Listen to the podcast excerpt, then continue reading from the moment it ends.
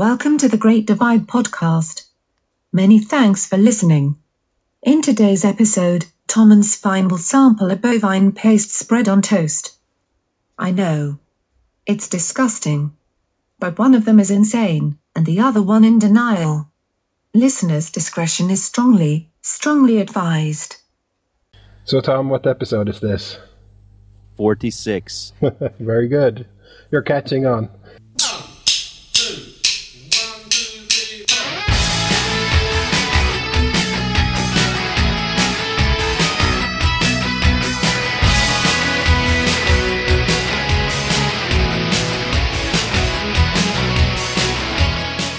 All right, this is episode forty-six. Welcome back to everybody. Welcome back to Tom. How are you doing, Tom?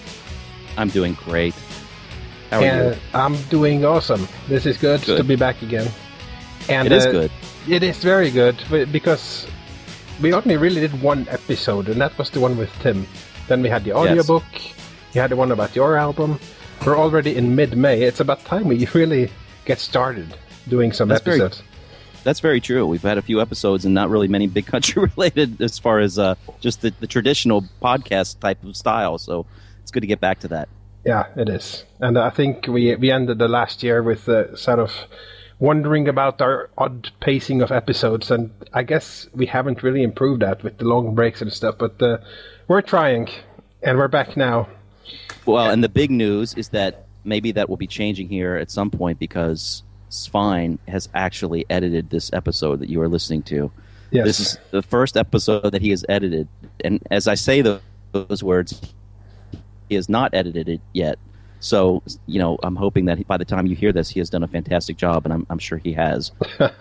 you, you you were quick the, to get that one in. But the fact that he's editing shows now, you know, means that maybe we can uh, get some out quicker. So we'll see. It might.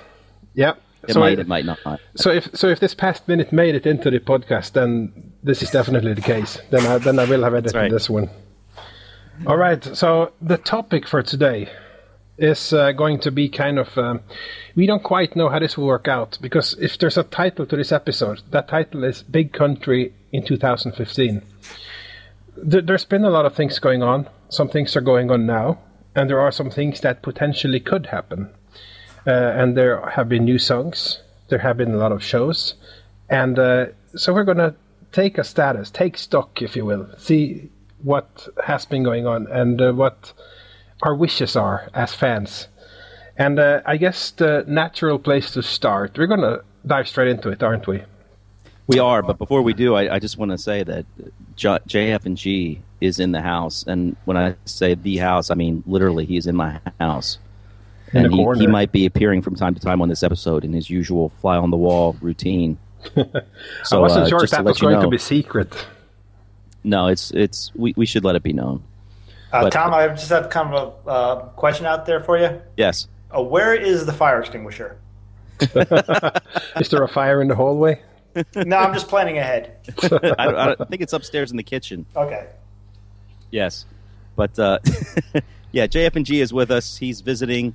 And so happy to have him here, and it worked out great that he's come on a day that we're recording the show. So we'll we'll see if he wants to contribute or not. But uh, he is here, waiting in the wings. So that that adds a certain tension to the show, I think, not knowing when John might add something and when he when he will say something, when he won't. So it's, it's some good drama to the show. But yes, let, we we should probably just jump into the whole two thousand fifteen topic. So yeah, we'll jump into it. So j- just the last word. Um, didn't mean to not welcome you, John, but uh, welcome. And uh, the rest of you, everybody, can take this as a drinking contest, like or a drinking game. When John says something, you have a drink. And we'll see how, how we end up at the end of this episode. Probably sober still. Yeah, we might be. It might be a sad party, but, you know, that's the excitement we talked about. Okay. Just put the pressure on me there, it's fine. Thanks. Well, you're not the one who has to drink. So every time well, you say something, you have to have a drink. Right, but I can if I want to, right? Yes, you can if you want okay, to. Okay, thank you. I'm sure you know where Tom keeps his stash. And uh, by the, by the way, drinking. By, by the way, as an aside here, I'm, I hear some stuff occasionally out there where you are. That's the ice cubes in my drink. Okay, all right, sorry. uh, all right. All right, good. All we right. Ha- we have set the tone perfectly here. See how great it is that you're editing this? It's going to be so easy to edit. Edit? What do you mean? It'll all be in there. We'll see how it comes out. Oh, man. So the natural place to, to continue is uh, where we kind of we touched on it in the previous episode. And it was still too fresh at the time. But uh, Love is the Law was released on March twenty-ninth, the same day we kind of recorded the last episode. So it's now been a month and a half. Love is the Law.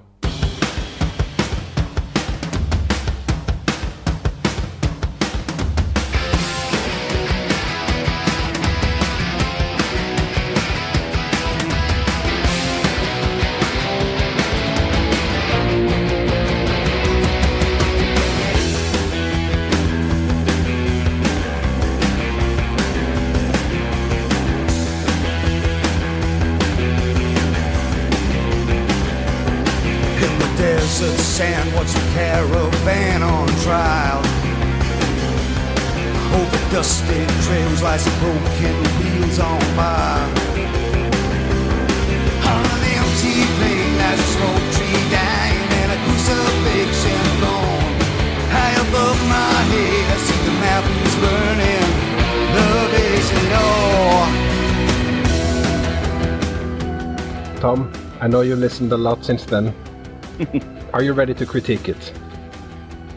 I, I guess so. It's I, it's hard, though, because one of the interesting things that we've heard since this song was released, Bruce Watson actually did a Q and A session on a Facebook page, and he was asked about this song and the other song, and he said something that I really wasn't expecting, and that was that these songs are, I, I forget his actual quote, you probably have it in front of you, but yep. Something about, it's, yeah, well, do you want to read it since you have it? I can do that. Uh, I found it interesting too, and actually that changed my uh, perception, but we'll get into that. Exactly, and that exactly, and that's why I bring it up, because it kind of changed my whole feelings about all this. But yeah. Go ahead so, and read what he said. So the quote is, uh, and this is actually not from uh, the Q and A, but he, he said it better on the, the Great Divide page. If you're not a member of the Great Divide page, you get the best Bruce quotes there. And right. th- this particular one reads, "This is just a bit of fun, like All Laid Down. All we are doing is recording music and videos from time to time. These videos and music are not indicative of where we are at the moment. We hope to start recording soon, and we'll let you know when we start a new project." That was the first comment, and he followed up with, and this is also interesting, who knows where the ne- next song might lead? It could be Derek or Jamie or even Mark doing lead vocals. There are no rules. One thing mm. for sure is that Simon is our main vocalist and will continue to be so. We're all just experimenting and having fun with new songs. We have no record deal at the moment, so are just doing what anyone does, writing songs and playing shows. We will continue to write new songs and post videos, but remember, these are not new Big Country singles, just five guys writing and performing music. You are the best fans in the world, so please keep coming back to this wonderful site. Thank you, Bruce. Yeah, fantastic. And, and and that really did put everything into a whole different context for me. But at the same time, I think there's a, I think there's probably a gulf between what the band themselves are thinking and doing with these things and what the fan base in general is expecting. Mm-hmm. At least those those words seem to indicate that to me, that there's some gulf in, in the two perspectives, because I, I certainly can't speak for every Big Country fan out there, but I think I can speak for many of the, especially of the diehard variety. For us, hearing something new coming out from Big Country, something a new song that's billed as a new Big Country song, very, very few of us, I think, look at that and think, oh, this is just a bit of fun. You know, we look at it very, very, very seriously, obviously. We're doing, you know, podcasts about it.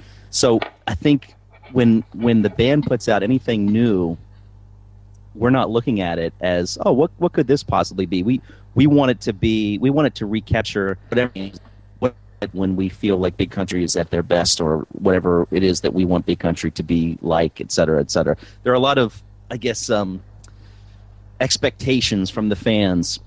And so when you when you read that quote from Bruce, he's almost saying that don't even think, in fact, he did say it, don't even think of this necessarily as a Big Country song. So I think... I think we have to, as fans, try to grasp that and think about some of these new releases in that way, which, admittedly, before he said those words, I really couldn't do it. I mean, because for me, still, whenever Big Country releases a new Big Country song, it's not something that I think of as a throwaway type of thing. I'm mm-hmm. thinking, wow, what could this be? What what could it possibly be? I can't wait to hear it. Is it going to be like old school Big Country? Is it going to be something newer? And we've really got kind of both of those styles with these last two songs. I mean, I would say I, I prefer All Laid Down only because it's the more traditional sound of Big Country that I personally, as a fan, want to hear. Now, Love is the Law, hearing that, hearing a new Big Country song and then getting Love is the Law, you, for me, you do have that kind of what what if, what is this type of moment. I think a lot of people had that. It's kind of like, because that song really is not anything I would have expected coming out under the Big Country banner. Hmm. Um, is it a good song? Yeah, I think it is. A good hard edge rock song, and it's got a great sound to it. Um, I like the I like the production values they're getting in a lot of respects now too. The, everything is really in your face. Um, I, I got to admit, I don't like the brass parts in the song. I'm not a big fan of that. I, I could do without that completely. Um, but the heavy guitars and that kind of thing I like. But at the same time, it doesn't sound like Big Country to me. Now, the band might be thinking, well, so what? It sounds like what we want Big Country to sound like. And believe me, that's the way it should be. If you're a musician, you should be writing stuff that, that moves you when you write it. You shouldn't be thinking, gosh, I got to write something that sounds like my past work that people really like. So more power to them for doing what they want to do.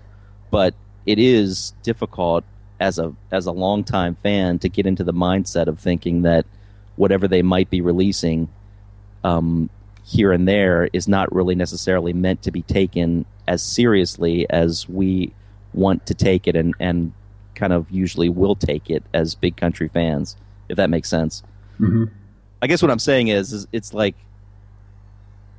the, the music of Big Country is incredibly serious to the fan base. And um, so I think it was good that Bruce came out and said those things because it really kind of changes the way you view anything they might release subsequently. Because now we're not necessarily thinking, oh, are they going to release something that rivals Steel Town or that rivals uh, something from any of the albums that we might prefer. We're just we're just going to be realizing that these are just guys really trying to find their own uh, pace and their own sound. And um, it could be interesting. Mm. So, you know, as far as getting back to critiquing Love is the Law, I think it's a solid song. It's not something that's going to make my top ten, top twenty Big Country list. It's uh, I prefer the Celtic anthemic sound, and uh, that's just my preference, um, which means nothing except for just that it's my personal preference.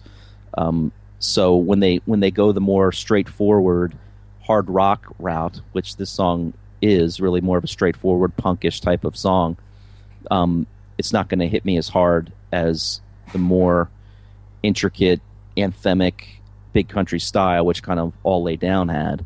Now, my problem with All Laid Down was I think the chorus was a little bit less powerful than the verses. Um, but I thought it was a really cool starting point for the Simon era. Mm. And then this this just took everything in a completely, completely different direction. So I, I couldn't imagine these two songs sitting on an album together, and obviously we're not supposed to imagine that because they're just standalones. But um, I, I will say this. It, with these two songs that have been released, we, we really don't know what to expect, and that's kind of exciting in a way, too. And to not know who might be singing on the next track or what the style might be, et cetera, et cetera. So I give them a lot of credit, at, at least for clearly being inspired by making new music that moves them. Yeah. And obviously they're not trying to recapture anything or re- recreate something. Now, that, that might not always be in line with what we want as fans.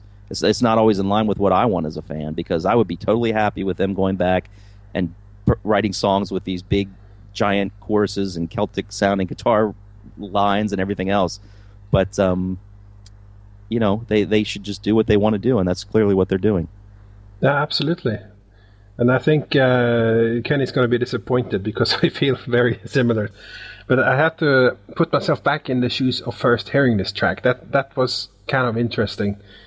Because uh, you start wondering, what is this? What does this mean? And uh, I, I actually like the song quite a bit. It, it's a cool song. It's actually a, a, I would even say it's a great song, but it's definitely not a Big Country song. It's more like a Bruce uh, Jamie Watson song. It, it would fit very well on the projects they released. So it, it feels like Bruce and Jamie got Big Country to be their backing band for this song, and that's yeah. what, and that's what came out. That that's how I take this song. Uh, but uh, you know, I, it is cool. But you kind of wonder, where does this fit into the master plan? And uh, I say that knowing Bruce has told us many times there is no master plan. So I guess right. I guess songs like this kind of proves that that there, there is no master plan. Uh, I took that to mean business-wise. You'd like to think that musically, at least, there is a plan, and they um, they will always sound like Big Country. But uh, if you take this as a song standalone, what that means in the, the normal world is single. But this is more like a B-side. And uh, if this came out as a B-side, I don't think anyone would have reacted, and I think they would have appreciated uh, the B-side. Yeah, good point. For, for being what it is. But without that context, then you start wondering. And I guess Bruce gave that context when he gave those comments and kind of saying, this is not indicative of where we are. This is just a bit of fun. Right. And w- once he says that, you can accept anything. And he says, we'll continue to record songs. We'll continue to release videos. And you almost wait, now that we know, now that we've had a few, and maybe this is something that the fans need to get used to. They're doing something like this, and you never know what comes next. It might be off the wall, and maybe you accept it as off the wall. And if you hear a song that sounds like Eggplant Part two next time, you know it's not their direction. You know it's it's just a bit of fun. So so I, I don't know. It um, I feel I feel different different about this song. I feel it, it is a cool song. It's obviously not the direction I hope they would go in. But uh, as we'll talk about later in this uh, episode, I hope that uh, there will be new material soon that... Uh, there is a direction to go in, that, that they'll go somewhere and that will have something. Because as we know, Bruce said it in this comment, they don't have a record deal at the moment. Right. And I, I did want to bring John into this. John, if you're out there, prepare.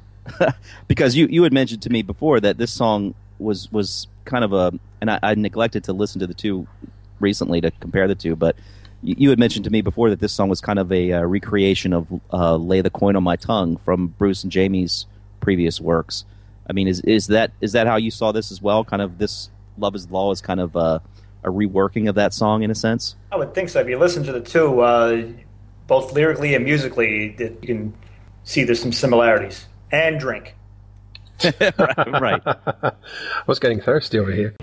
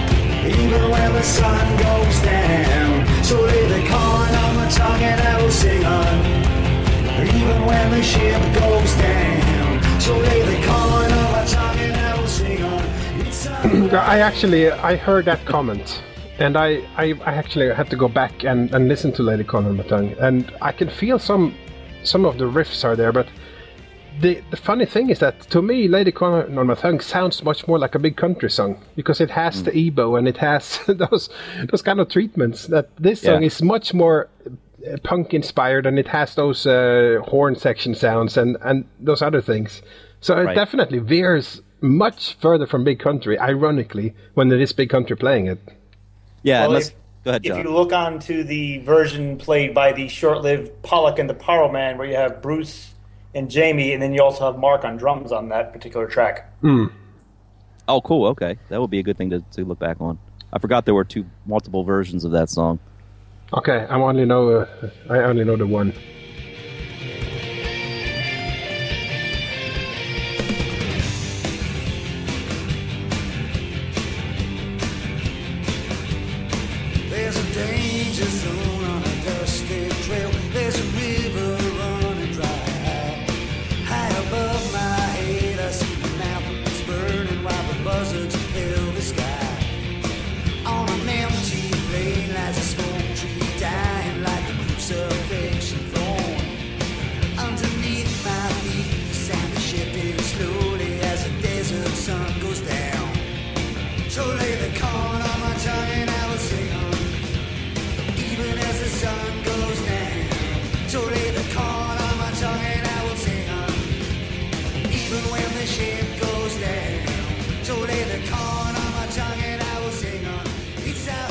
But also, you know, you mentioned the punk thing, and it's no it's no surprise that Bruce is wearing a Delinquents T-shirt in that video, because that was the name of his first band, and um, his first band, which was a punk band, and I believe that's where the genesis of songs like Angle Park started, and some of that stuff. So, right. I think I think the fact that he wore that shirt in the video was was sort of um, saying that this song is is almost meant to be a little bit of a throwback or an, or a nod to those roots of his of his past songwriting. So, thought that was interesting.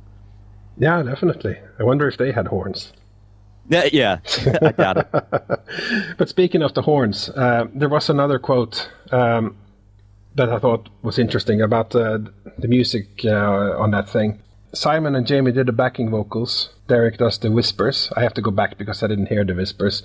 But uh, there's a guy called Liam Saunders who does all the keyboards on that song and also all the brass stabs. Uh, they're also done on keyboard.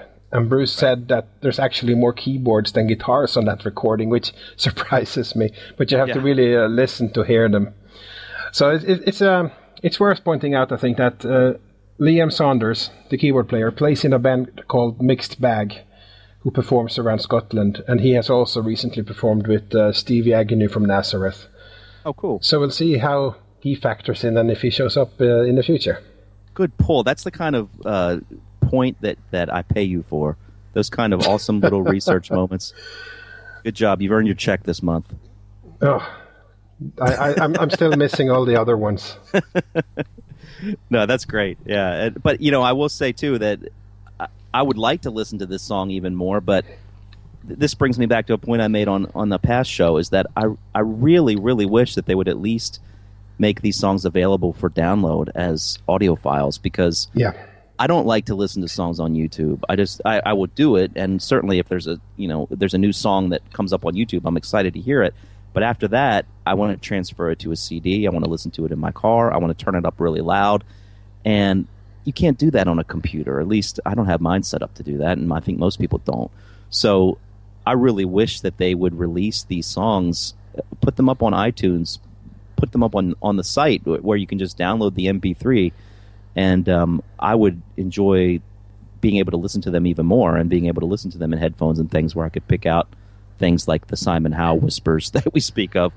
Um, so I, I really haven't listened to the song nearly as much as probably I normally would to any Big Country song that was released, even a standalone type of song, only because I don't really enjoy just clicking on YouTube and listening to a tune, uh, at least not...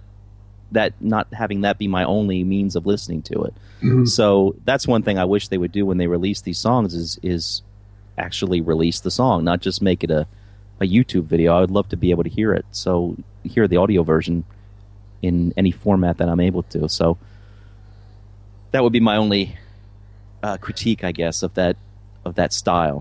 Yeah. Of, uh, of releasing things. We talked about that quite a bit already, and it's uh, it gets more reinforced for every song they come out with.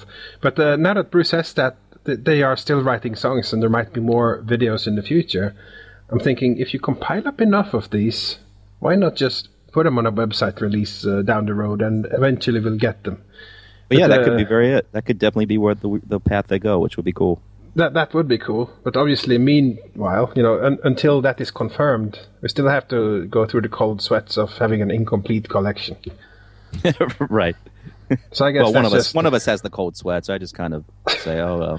You just have rants and uh, annoyance, so, but that's fine. We we like rants.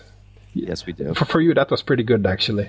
Oh, thank you. Yeah, I, I know you're working on it. We're both working on our things. But uh, no, that, so that's good. I think, uh, so in conclusion, as we say on uh, when we do our report, uh, we like the song, but we're kind of uh, relieved this is not the signal of a uh, new direction. Yeah, I think that's a good that's a good way to sum up. And uh, I guess in a sense that I would be it, relieved, and that I wouldn't want necessarily a whole Big Country album to take that approach. But... Uh, just to reiterate as well that the comments from Bruce, I think, really changed everything as far as how I perceive these releases. So, yeah, yeah I, I wouldn't necessarily want a full album of that style from Big Country that's exhibited on Love is the Law. But when you look at it as just a one-off song of the guys doing something, and I think what your point about it, if it if it had been a B-side, nobody would have said anything at all about it. is a really good one, because that really does change the way you look at a song. Oh, yeah. And much like the way Bruce's comments changed the way I look at these things. And uh, so, yeah, it, it's it's interesting, and it'll, it'll be interesting to see what direction that they take going forward. So absolutely. But uh, I think also you, you open up with saying that we're very serious about these things. I think we've proven that now. We're probably yeah. too serious about it, but uh, damn it, we're hardcore fans. What do you expect? Yeah, it's like the I think the band needs to remember that too. It's like, you know, they're they're not just releasing a song. When they put out a song, they're not just throwing it out there and people are going to say, oh, hey, maybe I'll listen to this in an hour or a day or two. New Big Country song that I'll keep that on my radar to listen to down the road. You know, we jump on the computer and listen to it and want to break it apart and rip it apart in every way we can, and listen oh, yeah. to this part, listen to this section. So I mean, it's it's very, very, very serious business, even even after all these years, to um to Big Country fans to get new material, and I and I think that just speaks to the way that their their material moved all of us from the beginning. So I mean, absolutely, when, yeah. But, but there's one thing I want to say, and this overrides everything. I am absolutely thrilled to get new Big Country material. Yeah, me too. Absolutely thrilled. The fact that we have a new song to talk about makes me smile. I'm I'm absolutely stoked, and uh, so I, I I can only hope for more. And uh, so no matter what else we say, that's the overriding message. I'm thrilled to get new Big Country material, and that um, no matter what we might nitpick about, that shouldn't be forgotten. Yeah, exactly. I mean, we're we're talking about a living band, which is great. Yeah, we're, absolutely. All these years on, we're still talking about a living band, so. That's that's awesome. It is awesome.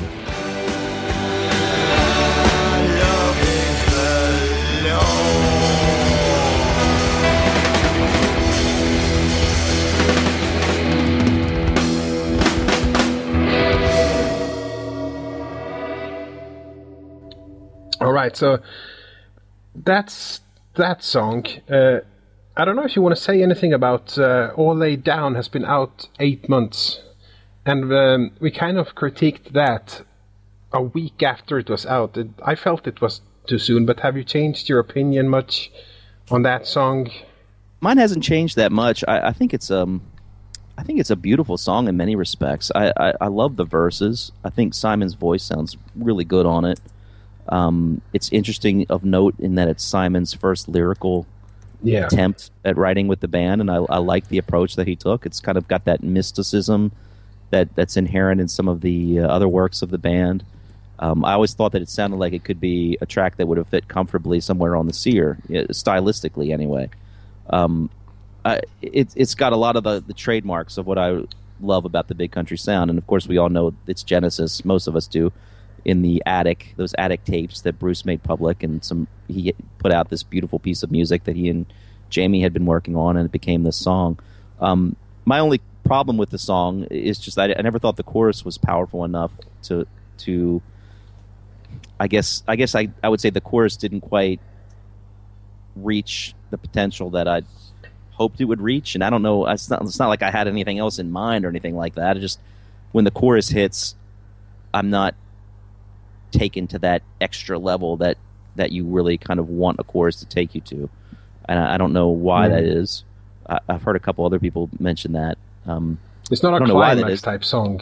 That, that's yeah, for it's, sure. it's not. It's not. It's it's like a slow burning song, and it's not like it's bad by any stretch of the imagination. Don't get me wrong. It's just I kind of wanted something a little something more there, and I don't know exactly how to put my finger on what that might be or what that should be, but it just doesn't quite give me that emotional punch in the chorus that I'm that the verses sort of build up to.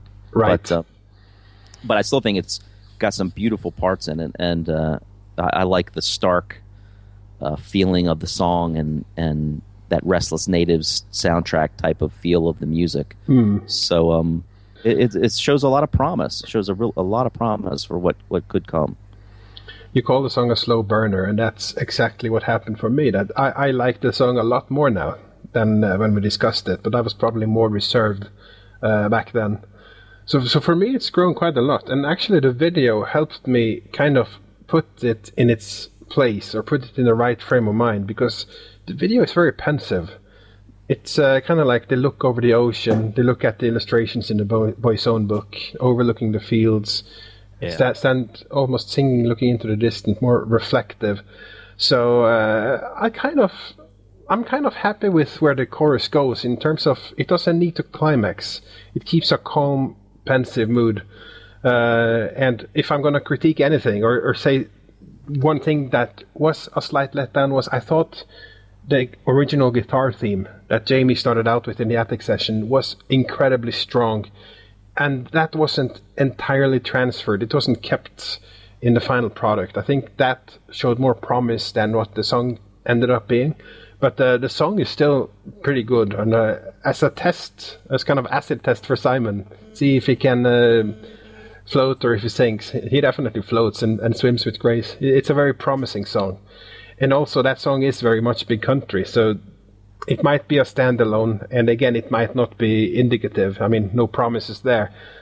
I wasn't having the same concerns there that I did with uh, Love is the Law as far as direction goes. Right. So uh, no, I, I think that song was, was a good start. I'm I'm glad they started with that and not Love is the Law, because uh, you... You see a whole as as more songs are added to it. And that, the last thing I want to say about these songs is the, the production quality of the videos. It's really good. I mean, uh, we, we saw some videos from uh, The Journey. We had Hurt and we had In a Broken Promised Land. Those are budget videos. By by, you can't really call it anything else. And I think the production quality of these two standalone songs that doesn't belong to an album kicks the ass of the official videos from uh, The Journey. So I think uh, that's great to see, and uh, it's great to to, uh, to have them, but I'm kind of wondering, you know, spending this much effort on songs that only exist on YouTube. I feel like um, maybe there is a master plan, or maybe there isn't, but uh, it's uh, it's kind of noteworthy to me.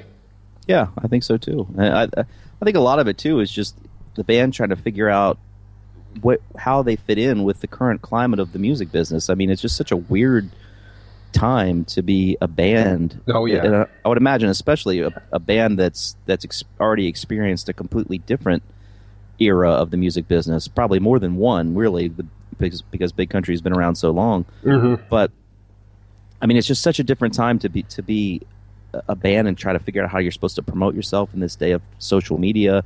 And making videos is one of those ways of doing it, so I, I'm sure that's part of the reason why they're doing it.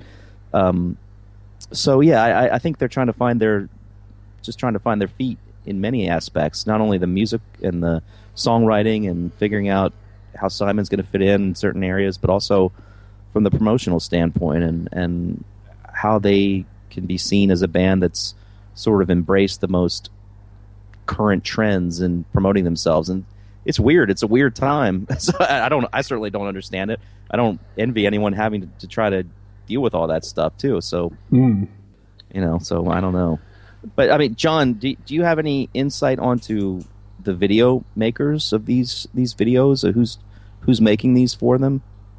Uh, yeah, actually, actually, I do. I don't have. If if you look at the uh, the credits and the videos, the the person who um, produced them is, is on there. I, the name escapes me right now. Okay.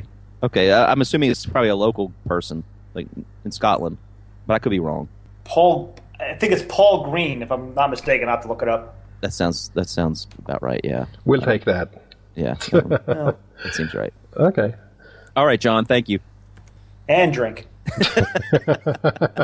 See, I thought it would be a fun game. Shot.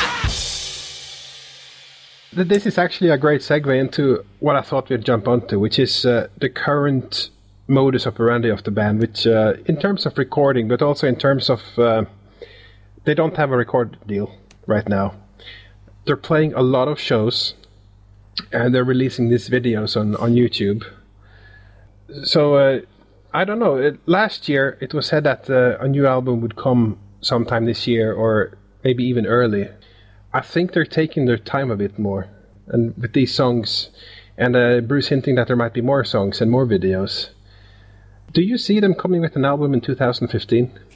Uh, I I doubt it. I doubt it. I have no inside knowledge about any of this. It's just my own thought. Um, could be wrong. I mean, we're still fairly early in two thousand fifteen, but yeah, I I, I get the feeling right now that they, they are more interested in the touring aspect of it and playing shows. Hmm. Rather than getting together and putting putting together a full ten, twelve-song cohesive album. Um, I know it's tough when you've got band members who live in different parts of the world. Uh, it's not like they're all together. I'm not sure. I'm not sure what Simon's schedule was like. Um, but uh, yeah, that's just kind of the feeling that I get from different comments and things is that, and also I don't even know if how.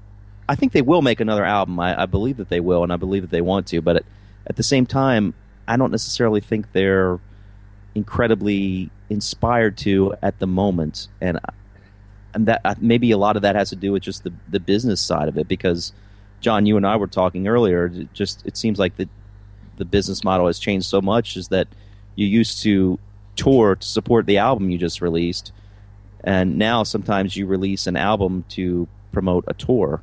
Yeah. And it's it's almost like the album is secondary these days. You don't know how much it's going to sell, and it's so much.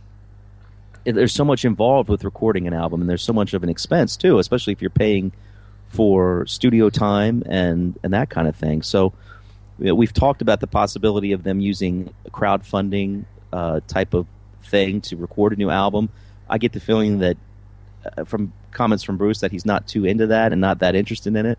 So if they don't go that route, then they would have to have a record deal in order to make an album. They would have have to have someone fronting those costs. And at that point, you've got to, I guess, figure out, is it worth it to go through all this this to make an album, depending on what we're going to sell, versus making the money, just being out there on the road. So I think that's probably why they're so focused on touring right now.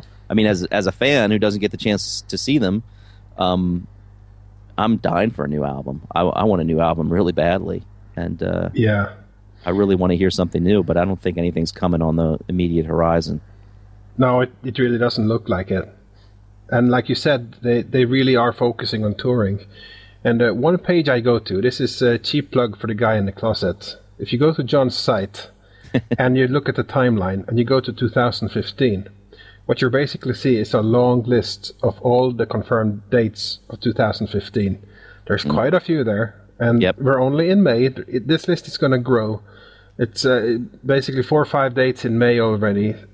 Oh, let me see, how many in June? It's uh, five, six, seven, eight, nine, ten in June, a couple in July, August, September. Plenty in October is filling up, and November and December. They're already thinking ahead. And if you even go to the timeline two thousand sixteen... there's dates there too. They're starting to fill the first half of the year, so uh, it's uh, they're they're thinking long term. And when they have confirmed dates a year from now, clearly the road is where they are at right now. And uh, maybe they're kind of getting used to the new five piece. Maybe that's how they're fitting in the one song at a time thing. And uh, maybe uh, they're getting a feel for the Kickstarter. You know, I know Bruce kind of said, "Well, he wasn't sure," and. Uh, One of his comments was he needed to be sure that they could live up to their end of the bargain. If they did it, how could they be sure to deliver stuff? And I guess, you know, obviously that's a sensitive thing to to have and to, to be right. aware of, that that you are actually promising something back. And um, obviously Big Country has always tried to do something for the fans, so he wouldn't want to just go into it without knowing exactly what they're signing up for. Uh, but uh, figuring these things out is likely part of the whole what they're going through right now. Uh, one thing that's pleasing to me when I look at these dates and I see some of the announcements is that over the summer they have several big gigs as part of festivals announced. And that, that makes me really happy because that's where the opportunity is. Instead of going up and down the country, kind of flogging all the small clubs, playing them to death, which is kind of a concern I have, that I don't know a whole lot about the British market. But I guess you can oversaturate. I guess you can, you know, play until, you know, you, you kind of drained the market and uh, exhausted the demand. Even though that, I think Big Country has enough, enough of the grassroots following that that wouldn't happen. But uh, the big festivals is a chance to put yourself out there, potentially drawing some new fans, play for the large crowds. And uh, some of them probably were fans back in the day. And has a chance to see them again. Yeah, definitely. Good. I, I think that's where the, their music shines the most too, or is it is big performances like that. Um, so yeah, I'm always I'm always happy to see them on those types of bills as well. Yeah, big music should have a big stage. It should. But uh, one thing that was very interesting, obviously they they are now doing a greatest hits tour. End of last year, they did the Steel Town tour. And one of the things that Bruce revealed in the recent uh, Facebook chat was that the band didn't record any Steel Town gigs, which uh, on one hand was sad. I hoped they would, because uh, this was a U K-only tour, and there's plenty of fans who would love to hear these songs in great quality. But it also raised the topic if the band are letting obvious opportunities to create new product slip by them, and even if they're interested in doing it. And uh, do you, how do you feel about that? Do you think this is a capacity issue that the band aren't able to do it, or doesn't it occur to them? I don't know. It's a good question. I, I don't know why. Um, you know, I, I do think that that would have been a cool thing to, to put out there. I think a lot of people would have been interested in it because those shows got great reviews pretty much across the board. Oh, yeah. As, as being really strong shows and, and strong performances. So, I, I mean, I, as a fan, I would have loved to have heard a good quality version of that. I, I don't know exactly what's involved in, in recording for an actual release versus just putting something in um, the you know the soundboard and recording it there. I'm sure there's more involved when you're actually recording for a release with a release in mind. But I, I do think that it would have been cool even to record some shows just directly from the soundboard and releasing them as without without any kind of production quality after the fact, just releasing a an official bootleg, as it were, a number mm-hmm. of them. That could have been an interesting thing to do. And they did that on the Crossing tour when they when they did the um, the Crossing in its entirety. I remember they were selling U S B sticks at each show of that particular show. I don't know how that did for them from a, from a sales standpoint. Um, I don't know if any of that factored into why they didn't do it for Steel Town, but Hmm. yeah, that's that's the question that we would have to ask them. I, I don't know exactly why, but it, it is kind of a shame. I've seen some bootlegs, which is which is great, but it would be awesome if the band had recorded a couple of, uh, maybe recorded a few shows and pulled the best performances of each one together for one complete release or something, because that was such a great event in Big Country history, and it was such a so so many first time. Uh, first times that certain songs were ever played that, that had never been played before. And oh, yeah. It would have been great to have a, a commemor- commemorative um, release that captured some of those things. I would have loved would have loved that, to have a lot of these songs, The Great Divide, Girl with Gray Eyes, Tall Ships Go, um, and on, on an official release. So yeah, just just the album performed uh, from start to finish, because that's uh, that's the best way to take it in. Yeah, yeah. I but, wish they would have done it. That's about all I can say. I don't know why they didn't, but I yeah. wish they had. No, as fans, I guess there's no question we would uh, we, we see it as a lost opportunity. We we would have wanted to have this product if it was out there. And I guess if it's a capacity issue, there are companies that uh, takes care of it. If you have Concert Live, we'll come in and record from the soundboard, and uh, a lot of bands record it. If you go to the Concert Live website, you see plenty of bands that offer live recordings for a limited time uh, of, of certain shows. And uh, if it's a matter of uh, not occurring to them, well, then let it be known. We want these kind of things. I guess that's all we can say. But uh, now, wh- it's why didn't they do it, John? Tell us. It's time for a drink. John is asleep. Uh, no, I just I don't really I, I, I really don't have a good answer for you. I don't even know what the do you my, know what, my, my capacity for cleverness has has met its uh, has, has met its maximum limit. On his third comment, I doubt that. No, I doubt it too. Well, these are pretty strong drinks. Yeah, very strong lemonade I've made for you. The ice cubes are spiked. No, but uh, if you look back to the nineties and even two thousands, the band had plenty of these type of products on the website.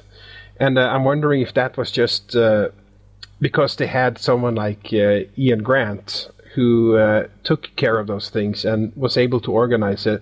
When you have to do everything yourself, like the band is doing now, you can't expect the same number of things to happen. I totally see that. Yeah. And well, I'm, I think that's a huge point, yes. Uh, yeah, I, uh, absolutely. I, I think I think the management thing is is probably a lot to do with that, because I, I know that the band is, I don't know what their situation is right now managerial wise. I don't quite understand what that is, but I know that they are doing a lot of things on their own. So I think that they probably are, are just, it's probably just getting those shows booked and working with the uh, the promoters and whoever is booking the shows and getting them rehearsed and playing playing the shows and all of that probably was enough and, and almost – probably required almost their entire attention. So uh, it would it would just be a guess, but I, I would – probably an educated guess to think that probably with so much on their plate, it probably just didn't even occur to them as they were re- were doing these shows, hey, maybe we should try to record these for some sort of release. That's the feeling that I get. It's just that they were so um, they had so much on their plate to yeah, that's do everything what I, they that, needed to do. That absolutely, I think that too. I think uh, it's a mixture of capacity and uh, not occurring to them. Yeah, because of capacity. so yes. so I, I think so. But you know, it it uh, it seems such a simple thing for us, you know, as fans wanting it. You know, why don't we just plug into the soundboard, record something? We can figure out yeah. what to do with it down the road later. But at least do that. But uh, you know, I'm still hoping that uh, th- there's nothing preventing the band from just getting together in uh, in the rehearsal space and just bashing out the album and just having a raw. Live in studio or live in whatever thing, and that could be a website release. That'd be cool. I'll take that over nothing. That's Definitely. Uh, yeah. So um, there are there's still time for these things to happen, and we're, we're looking and we're out here, and uh, we want you to take our money. That's all we can take say, it. I guess. Yeah, take it. They had a uh, live in studio performance at the S T V studios in Glasgow last week, where they performed "Chance" and "Fields of Fire." And Fields of Fire is uh, available out there in the on the internet. All right, was oh. this for T V? Yes. Yeah. On the uh, on the Facebook page from S T V Glasgow's page. So um, it's a very cool performance. It's got a it's got a cool backdrop. It looks looking like uh, the band is playing in the Milky Way galaxy. It looks like these stars are behind them, but uh, but is it's good. Th- is there a thousand of them? There there are at least a thousand stars okay. there at least. Close to it. I never thought of that. That's that's perfect, actually.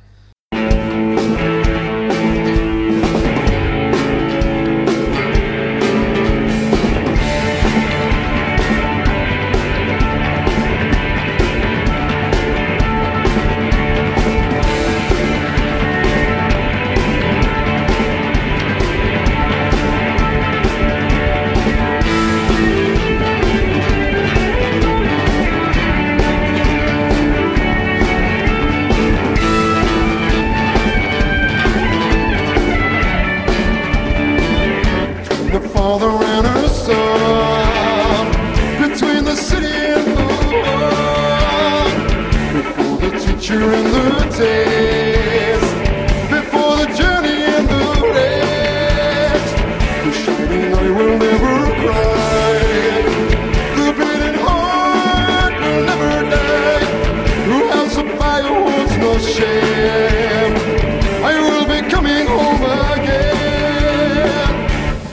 hundred miles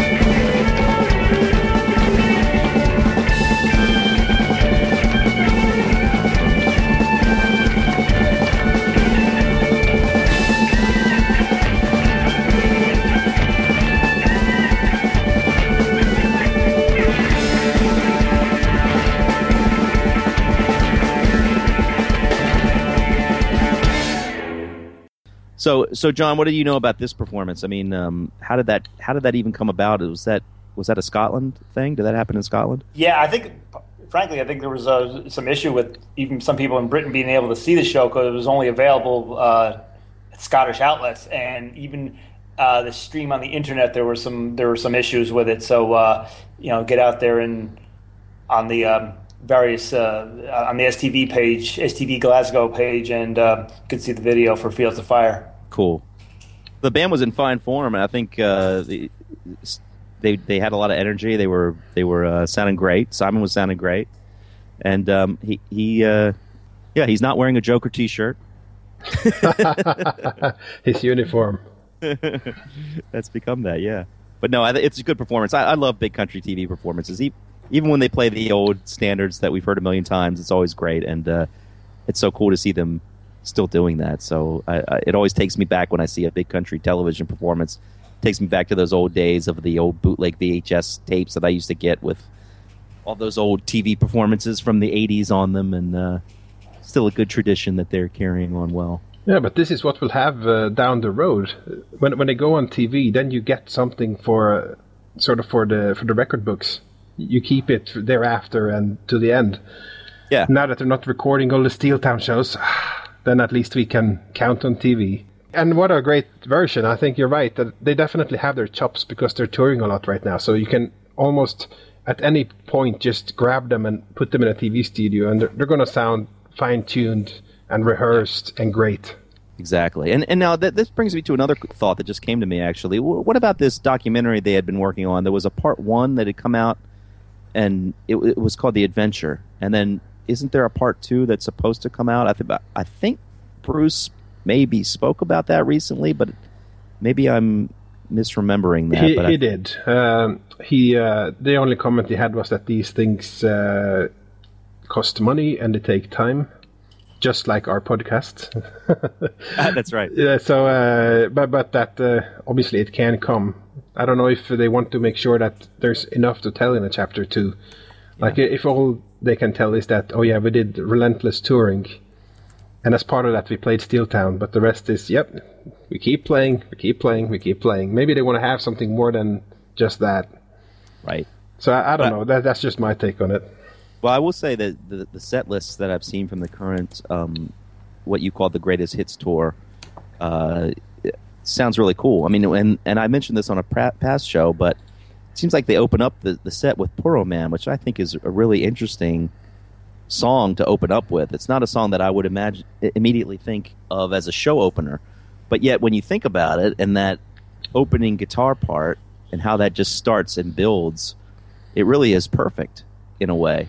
And um, I don't know, I was excited to see that that was a, was the sh- song that they were choosing mm. to open these shows with. It's very it's fresh. Great, it, yeah, it's a great song for the band to actually come out to. And when the lights go out, I, I think I always love it at shows when bands make a production of their entrance on stage, and Big Country has always done that. Mm-hmm. At least, uh, at least often they have always done it, and, and recently they've done it, um, where they'll have some sort of. Uh, I mean, we've played a lot of the, those those intro pieces on our own show before, and I think they have that as well for um, for this current tour, where it's a piece of Pearl Man, and the lights go out, you begin to hear it, and then the band comes out and joins in, and I think that's really cool. It builds a certain sort of uh, tension and excitement, and um, and they're doing some of the, the Steel Town songs as well, and uh, it seems to be a pretty nice mix of tunes. Do, do you have, by any chance, a set list? I do. Of course you do. Uh, yeah, they play two Steel Town songs. They play uh, Where the Roses Sown, which is an understandable and a good choice, if predictable. They also play Steel Town, which is yeah. not predictable, but a fantastic choice. And yep. uh, if I could see one song from this album live, that would be it. I think it's their magnum opus. It might be top three of my Big Country songs of all time.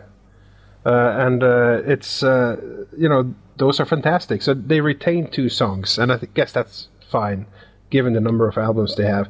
If I'm going right. to complain about the set list, I don't want to go straight into complaining because there's other good things about it too, but The Crossing has always been the go-to album as far as making up a traditional set list for the band, and they do have six songs from The Crossing.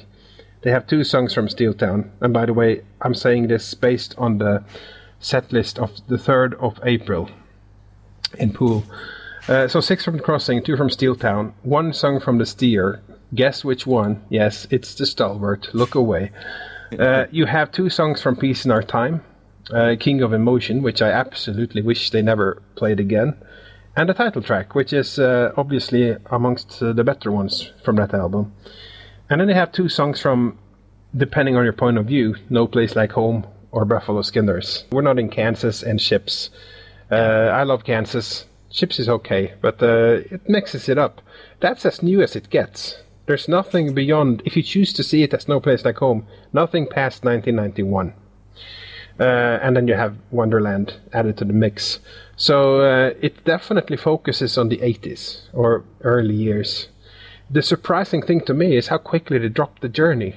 That once Mike was out the door, they they played a couple of songs a couple of times. I think they played Home of the Brave once or twice. Uh, I'm not sure. But overall, they dropped that album. And that they album did. was sort of, sort of neutered a bit early. Uh, so, uh, I don't know. It's, to me, that's kind of strange because it's not necessarily Mike's album more than anyone else's. You know, in fact, most of the lineup played on that album, and it's kind of theirs. It is yeah. this version of Big Country's album. So you find that strange? Do you think there's still sort of bad feelings about the way that album era ended? Well, I don't I don't know for sure, but I, I do think that when you look at the way this tour is built as the hits tour, um, it's not surprising at all because while that album was great for the diehard fans, I don't think there were any quote-unquote hits from it. And it, it, I think the band really on this tour is really trying to appeal to those... They're, they're trying to bring the crowds in, and so they're trying to, to get the the people to come in who want to hear those songs and want to hear those old Crossing songs, et cetera, et cetera. So I'm not surprised that they're not playing Journey songs on this tour. Then we have the rest of two thousand fourteen. Right, yeah, I know. I, I mean, as far as them abandoning it, and they, they do seem to have abandoned that album somewhat, uh, well, more than somewhat, almost completely. As you say, they, they played, I think, a couple of those songs. They played In a Broken Promised Land a couple of times with Simon as well. Um, who I thought sounded really good on it. So, and I know they played Home of the Brave as well, but you're right, they pretty much stopped playing anything from there, and, and there are so many, I think, live-worthy songs that uh, would still sound great, even with Simon uh, singing them. So, yeah, I, I don't necessarily view that as a Mike album either, even though clearly his voice is obviously the, all over it, and it's you think of it as the Mike Peters era of Big Country. So, mm. I don't. As, as far as bad feelings, I don't. I really don't know, but I have to assume that it is maybe too soon for them to really go back to that that album um, and, and play cuts off of it, and, and maybe they do just feel. Maybe they just kind of feel bad or have bad feelings overall about that period, the way it ended. And maybe playing songs from that album at this point in their career is is more of a bad reminder of how things ended and not a celebratory type of thing. Hopefully that will change down the road because I really do think that there are a lot of great songs on that album and songs that I would like to hear live right. again. So, yeah, I, I guess the acid test of this will be... Um, we, we talked about New Year's gigs at the, the Yuletide episode. In two thousand fifteen, they have another New Year's gig. The first... Um, Since the pretty much Mike. Farewell, is that Ex- what you're leading up to? Exactly. If they don't play that one, then we then we know there's something going on. right, right. Yeah, well, that is the perfect New Year's song, isn't it? Yeah, it is. Hard to avoid on that occasion. And it's funny about that song, though, too, because even, even as much as I love that song, I think it's a great song. I, that always struck me as a Mike Peters song because it sounds like something he would have written. And I, I'm always curious. I've always been curious who wrote what with that song, but that, that sounds like a very Alarm-esque Mike Peters type of song. I think um, they said Jamie wrote it in those interviews they released for each of the songs of The Journey. At oh, le- really? Okay. At, le- at least it started out as a Jamie song. Now, that doesn't mean that Mike couldn't have taken that and gone to town on the rest. Interesting. But yeah, that is such a poignant song, and we'll, yeah, we'll see. I, I I very much doubt that we will hear that, but you never know. Yeah, that that's that's the acid test, as I said. We'll see.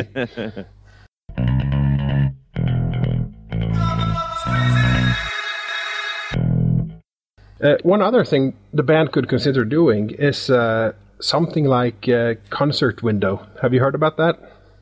Yeah, I have. I I'm, I can't say I'm one hundred percent familiar with every aspect of it, but someone brought this up to me once. It's kind of like where they do you do a live show and people pay to log in to watch it. Is that kind of thing? Yeah, you basically videocast a concert and people pay admission online to watch yeah. you play a live gig.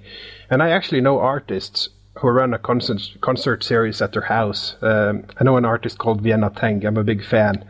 And actually, there's one other Big Country fan who knows who I'm talking about. Kenny. Kenny and I are both Vienna Teng fans. She ran nice. her concert series from her house that uh, you could log on and you saw her basically in her living room with the piano and lots of in- instruments and just playing a great fun show. Uh, what's a little strange is obviously there's no audience, so there's no applause when the song ends, so that's kind of, oh, come on. it, it kind of feels a little sad, but you can kind of see all the guys online that you're there with, and, and you kind of sharing that experience that way. So it's a new way. What and, was the uh, audio like for that? Did it sound okay? I mean, the audio was pretty good for me. I mean, this is uh, this is what some people mention as uh, a con to doing this thing, which is uh, well, you know about the sound quality and blah blah yeah. blah. But then you have people sitting online on YouTube watching mobile phone videos. How bad? right. can, how bad can it get? I mean, this is a right, valid right. business model. Other bands do it, and it would frustrate me if people see the limitation rather than the opportunities. So I think maybe this is not the best thing for a full gig, but stuff like the attic things he does, or in that setting that we have seen video recordings from, just something simple like that. It's it's an opportunity.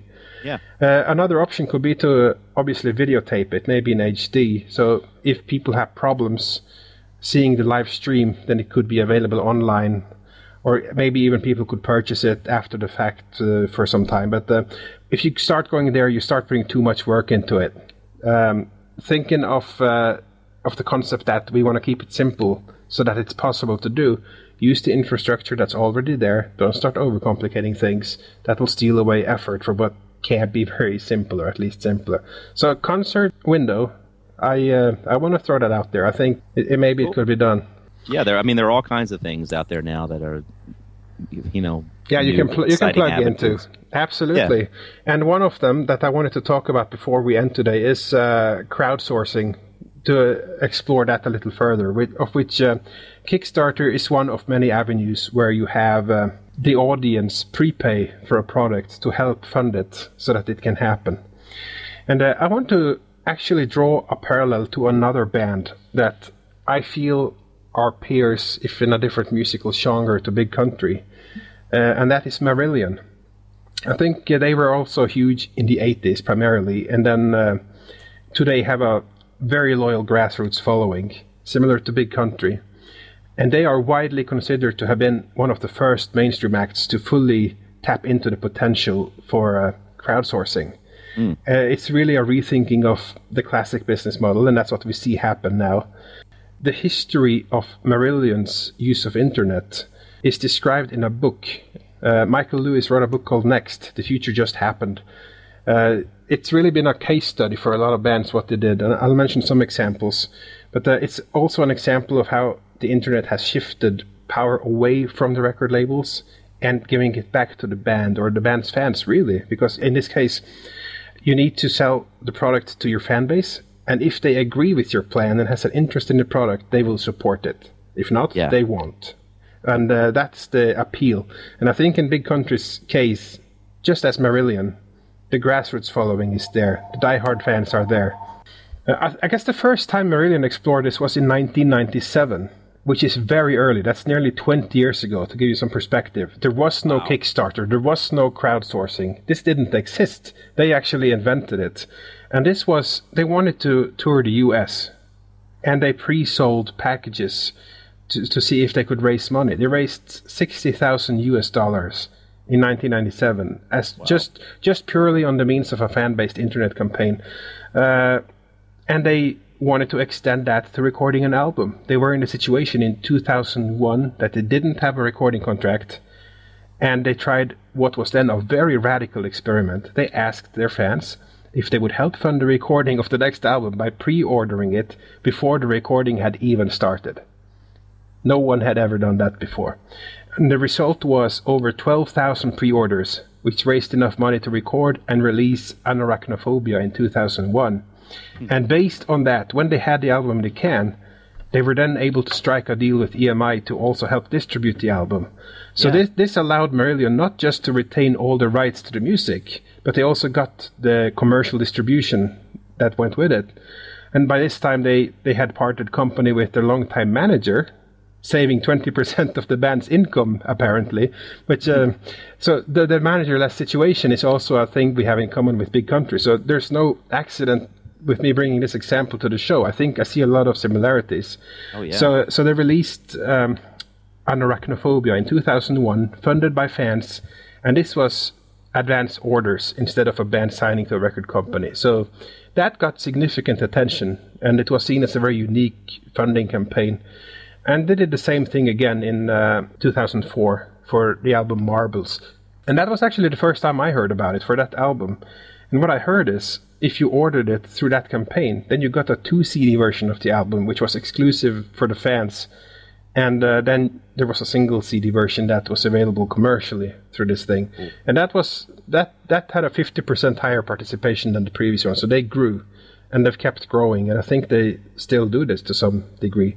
So going into Big Country, if if they want to go the Kickstarter route, I see them having a similar type of grassroots thing. Uh, now, in the case of Marillion, that was straight, do you want to pre-order? Yes, no, and if you do pay here, then you get the album later. These days, with Kickstarter, you have perks, and it's become a science. Like, you can have different levels of uh, of buying into it, with uh, bigger and better rewards the, the more you invest in it. Right. So, uh, I gave you some homework. Well, we, uh, we're going to have a quick discussion. If Big Country go the Kickstarter route, which perks would work well for that band? What should they consider? And uh, I don't know if... Uh, homework. If, homework. I know you love that word. I know that I did that. Yep. But no, I, I, I, the perks thing has always interested me because I, you're right. It's it's become this science, and I've I follow some bands who do this. In fact, one artist um, that I really like, her name is Juliana Hatfield. Mm. And she releases almost every uh, solo album that she puts out through Kickstarter, and she has some just wild perks. I mean, one, one of which is that one of which is that you and I'm not saying this as if I think Big Country should follow suit. Okay, I'm just this. It's almost kind of a strange perk, but it's interesting. Mm. But one of which is if you pay a certain amount, I can't remember how much, but one of the higher amounts, you, she would ask you to write a short biography about yourself.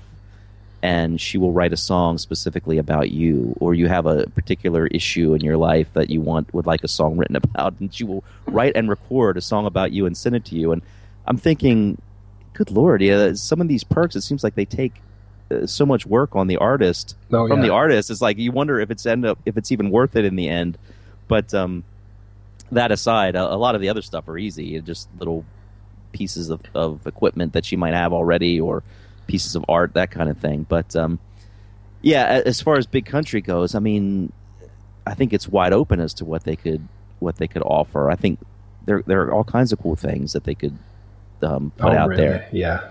Um, one thing that I would I think people would enjoy would be maybe record recording of a rehearsal session or something like that. Um, certainly, so many demos that they have, and you, of course, then you you come into the whole rights discussion. You, you don't know who owns what songs or whatever, and I guess that could be an issue. But you know, as far as demos from more re- the more recent period, that could be something that they c- could uh, consider, or even demos from whatever album they might be preparing to work on. Um, but yeah, I, the Marillion thing is fascinating. I wasn't aware that they were the forerunners of that whole thing. That's really interesting, and yeah. it, it is it, it is such an interesting model that I think. I mean, just from the outset, it seems like it fits Big Country's uh, profile perfectly.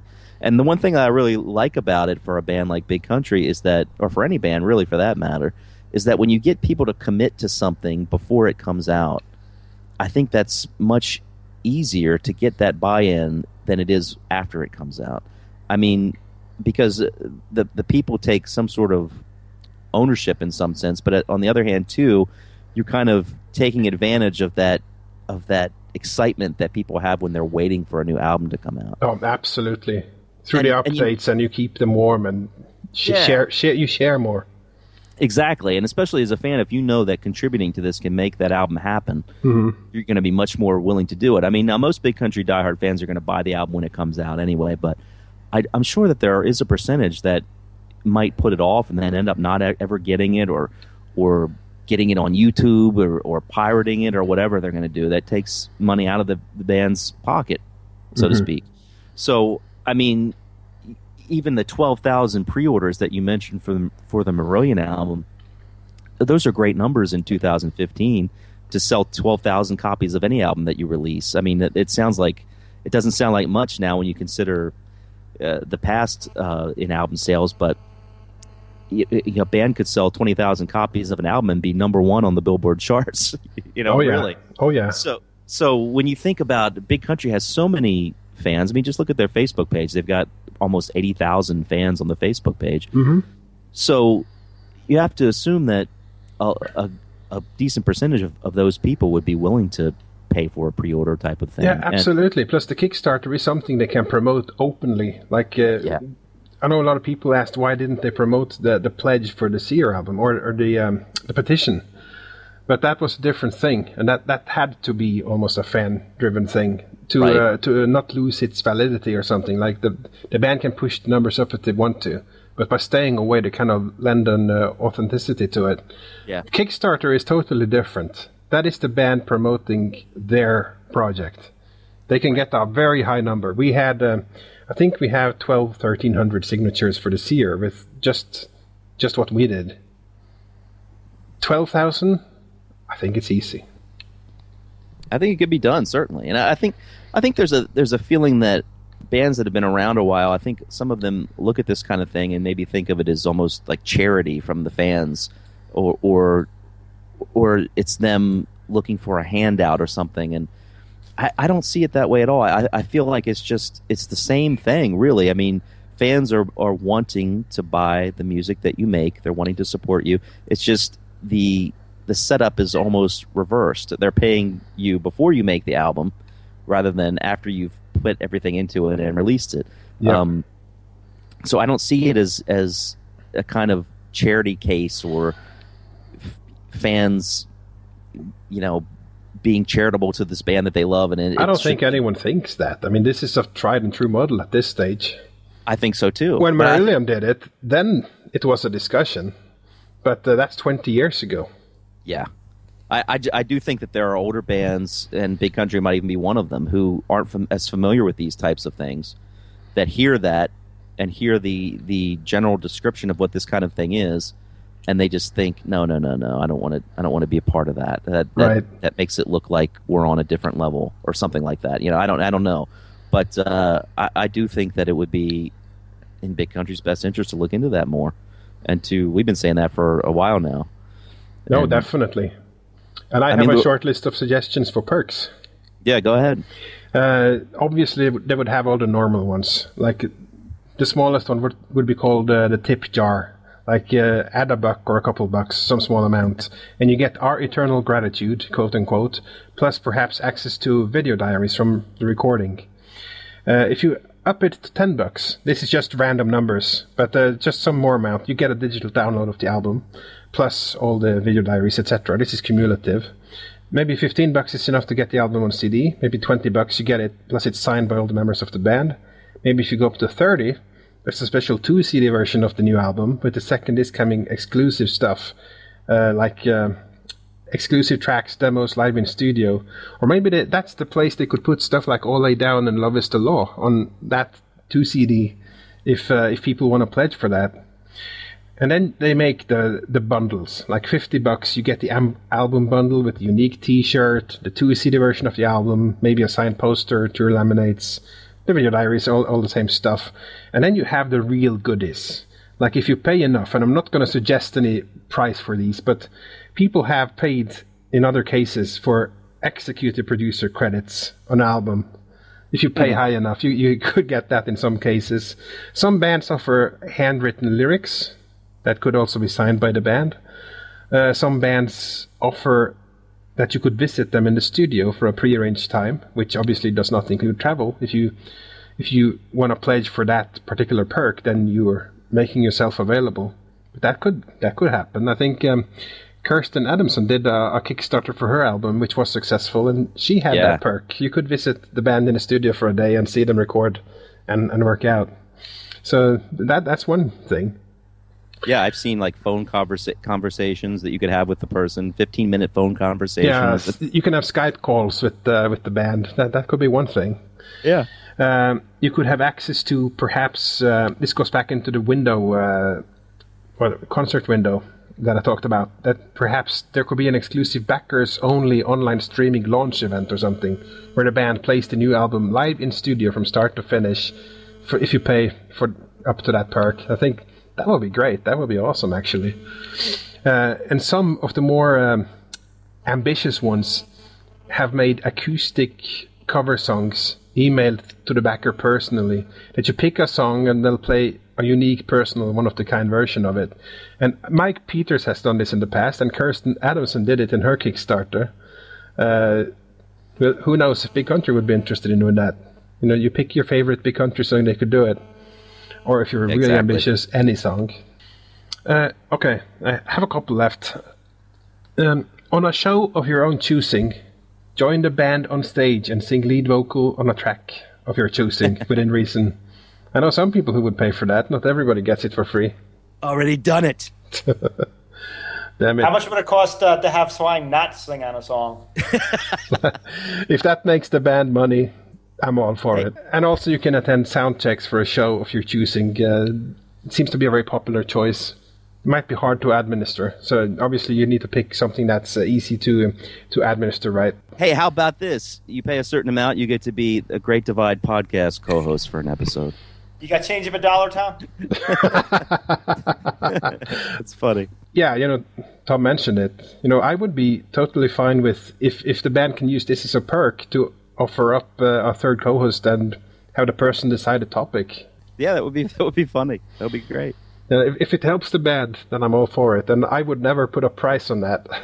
That's what, what the hell is that worth to people? But, uh, two dollars. two dollars.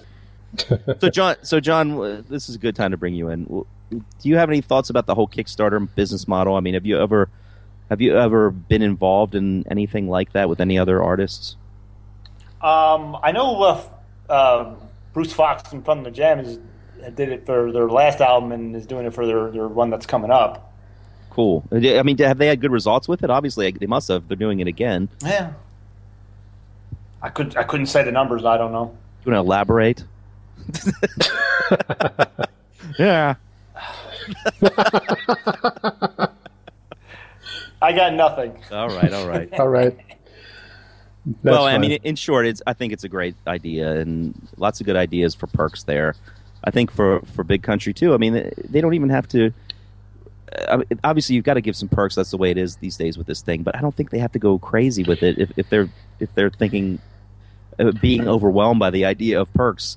Yeah, and they don't I have think, to do nothing. Marillion's yeah. first crowdsourcing was based on one perk only. Will you pay for exactly. the album before it's out? That was exactly. it. And I think they could do that with a few modest perks that wouldn't be something that would be so hard for them to put together. Yeah, get and I some think fans demos. Would go crazy over it. Yeah, yeah, yeah. some some easy demos, old video, rehearsals, anything. Yeah, but lots this is... of Bruce's hair. Yeah, they'll all end up bald, offering out all the hair of the band. Yes. No, but it, it's a cool idea, and obviously this is just us wildly speculating, and at the back of this is obviously if they do this, there will eventually be an album, which is all we're wanting here. Right. But we'll see. Right. It's, it's, it's a fun thing, but um, it needs to mature on the band, and it needs to fit into what they're doing. So it seems like this year is all about touring, but uh, they are writing, they are coming out with individual songs, so who knows? Uh, yep, I guess who knows. That, that's the big thing.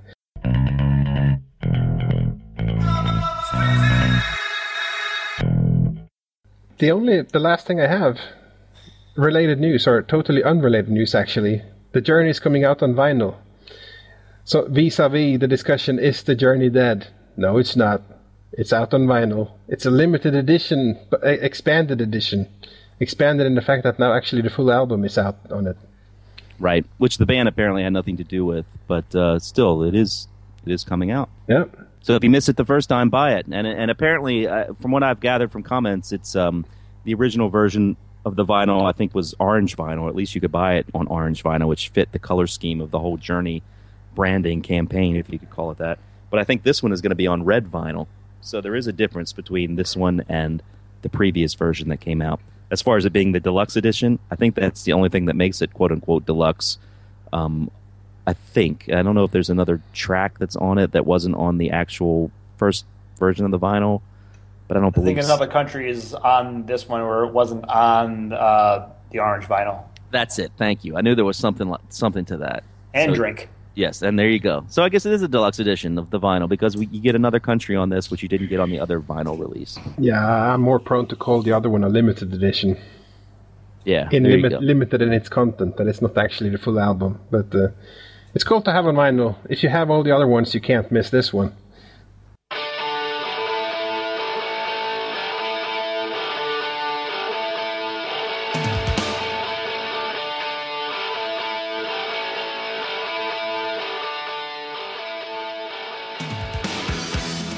So that that's it. That's all I had. I think we made it through.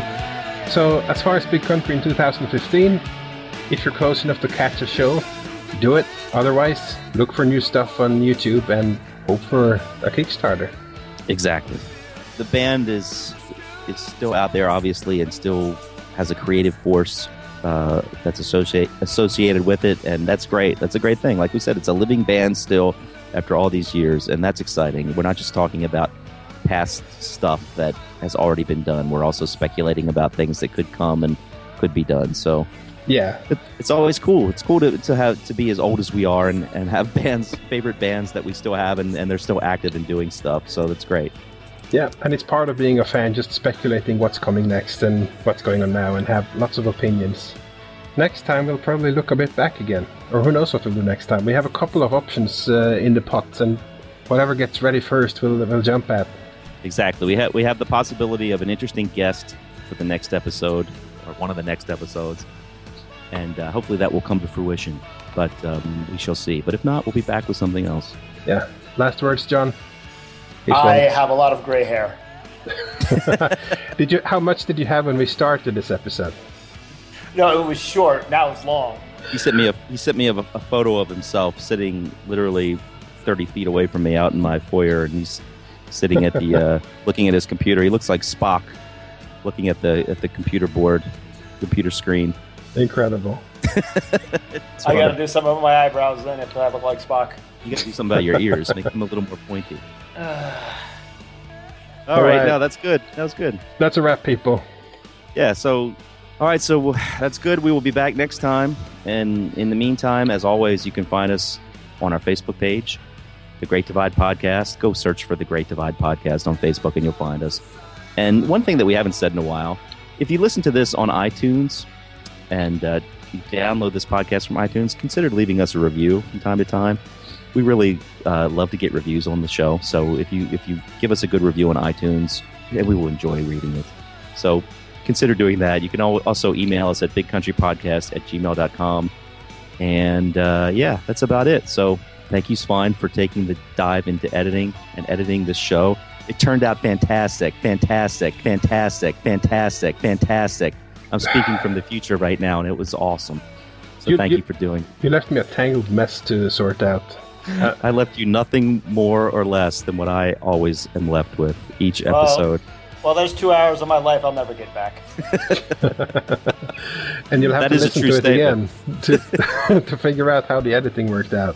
Yeah, you will get them back in some form. Oh, yeah. You'll be able to experience them again. Anyway, was, is that it? Are we done? Did I say goodbye?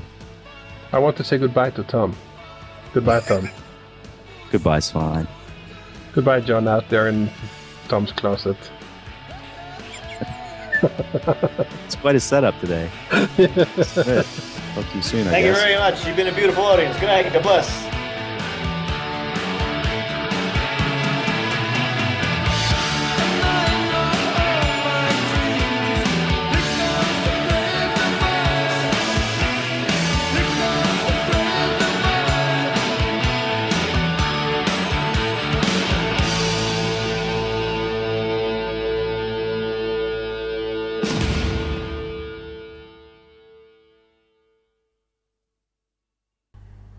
No, what am I saying? What am I saying here? I'm rambling like a fool. This is your, this is a good editing test for you. So take all that out. Oh, the um, shoes on the other foot.